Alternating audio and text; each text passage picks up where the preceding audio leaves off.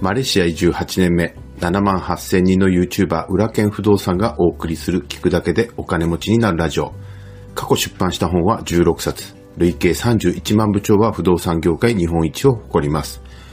不動産投資のほか、国内外で5社を経営する現役社長の裏剣がファイヤーを目指すあなたのために具体的な方法論やお金と幸せについても語ります。こんにちは、裏剣です。えー、今日もまずはお知らせからさせてください。えー、2月1日から競売不動産セミナーの教材を販売開始しました。えー、2月いっぱいはかなりのお値引きで販売しておりますので、え興味のある方は、えチャプターにリンクを貼っておきましたので、ぜひご案内をご覧ください。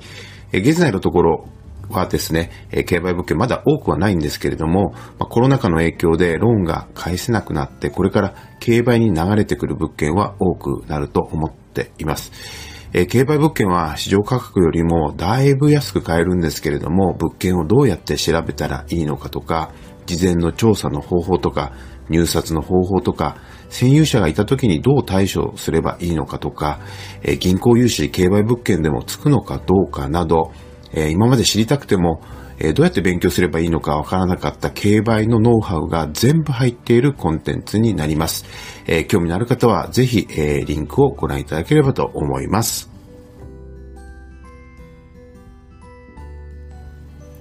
さあ、昨日の Voicy ね、聞いていただいた方はわかると思うんですけれども、昨日はですね、えー、メルセデス・ベンツ新型 S クラスの話題でした。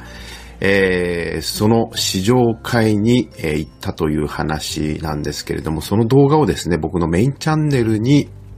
えー、昨日ですね、アップロードしたんですよね。で、名だたるジャーナリストですらまだ誰も乗っていない、そんな市場の機会を、まあ、得られたということで、メインチャンネルで公開することによって、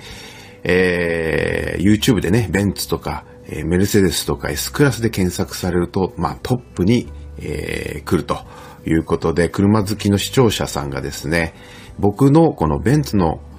試乗動画を見ることによって、まあそれ以降、まあ裏剣不動産がその視聴者さんの関連動画で、まあ表示されやすくなるという戦略的な理由からですね、僕のメインチャンネルで、まあ、車の動画を上げさせていただきました。まあ、こういった戦略を持つことによって、まあ、僕を知ってもらえて、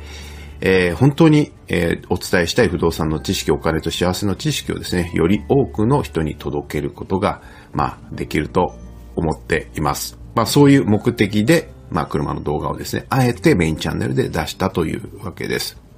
で、今回の市場の機会というのは全く予測してなくて、まあ、ただ展示会に行ってですね、えー、外からあるいは中に座って見るだけかと思ったんですけれども、まあ思いもよらず、えー、市場の機会を得たわけですけれども、まあこれは僕にとっては潜在一遇のチャンスだったわけなんですよね。そしてそのチャンスをしっかり掴むことができて、えー、メインチャンネルで動画を公開した結果、えー、日本で一番早く、しかも名だたるジャーナリストが新型 S クラスの動画を公開する、まあ前にですね、公開することができたということで、まあ、今後ですね、えジャーナリストが新型 S クラスの動画を公開すれば僕の動画もですね、関連動画にきっと、まあ、出てきて、えー、再生されることになると思います。まあ、ここからが本題なんですけども、今日の本題は、チャンスを使う方法ということなんですね。チャンスは運に置き換えられると思いますので、まあ、運とも、まあ、言って、えー、いいと思うんですけれども、あなたはどうしたら運をつかむことができると思いますか？あなたは運がいい方ですかね？僕はすごく運がいい方だと思うんですけれども、この運について、運を良くする方法については、また別の機会でお話したいと思いますけれども、今日はまあ、えー、この目の前のチャンスをつかむね。うん。えー、方法についてシェアしたいと思うんですが、実は誰の目の前にもチャンスは転がっていると僕は思っています。チャンスはもう日頃から目の前をですね、まあ通り過ぎていると。で、そのチャンスをチャンスと、まあえ、認識できない。つまり、そのチャンスをつかむ準備をしてない人にはですね、えー、せっかくのチャンスが気づかずに目の前を通り過ぎてしまうと思うんですよね。じゃあ、チャンスを、これはチャンスだと認識するため、認知するためにはどうすればいいのかというと、それはもう、えー、準備をするしかないわけなんですよね。僕は人生で数々のチャンスをつかんで、今このステージにいると思っています、ですけれども、えー、僕は本当にラッキーだと思いますけれども、ラッキーだけでここまで来れるわけではないと思うんですよね。傲慢な言い方かもしれませんけれども、その、チャンスをですね、常に、えー、掴む準備をしているから、目の前のチャンスがチャンスだと認知できて、えー、しっかり掴みに行くことが、まあ、できるんだというふうに思うんです。なので、くどいようですけれども、まあ、準備が必要なんですよね。ただ、準備をしたからといって、100%確実にその目の前のチャンスをつかめるとは限らないんですよ。えー、AKB48 の秋元康さんが、え、以前、えっ、と、まあ、雑誌のね、インタビューかなんかで、えこんなことを言ってたんです。運についてですね、とても興味深いことを言ってたんですよね。僕は長年スターと言われる人をたくさん見てきたと。そこで見たものは運で、運であると。で、どんなに実力があっても運がないとスターにはなれない。うん。じゃあ努力しても、まあ運で片付けられるなら、まあ努力しても無駄なのかというとそうではありませんと。うん。努力はもう、絶対に必要で、努力は運をつかむための最低条件なんだよということですよね。つまり、努力というのは運をつかむための最低条件で、努力をした者だけがチャンスをつかむ順番に並ぶことができるということだったんですよね。で、まあ彼が最後に締めくくったのは、だから、まあ自分にチャンスの順番が来ると信じて、もう常に努力しない、しなさいと。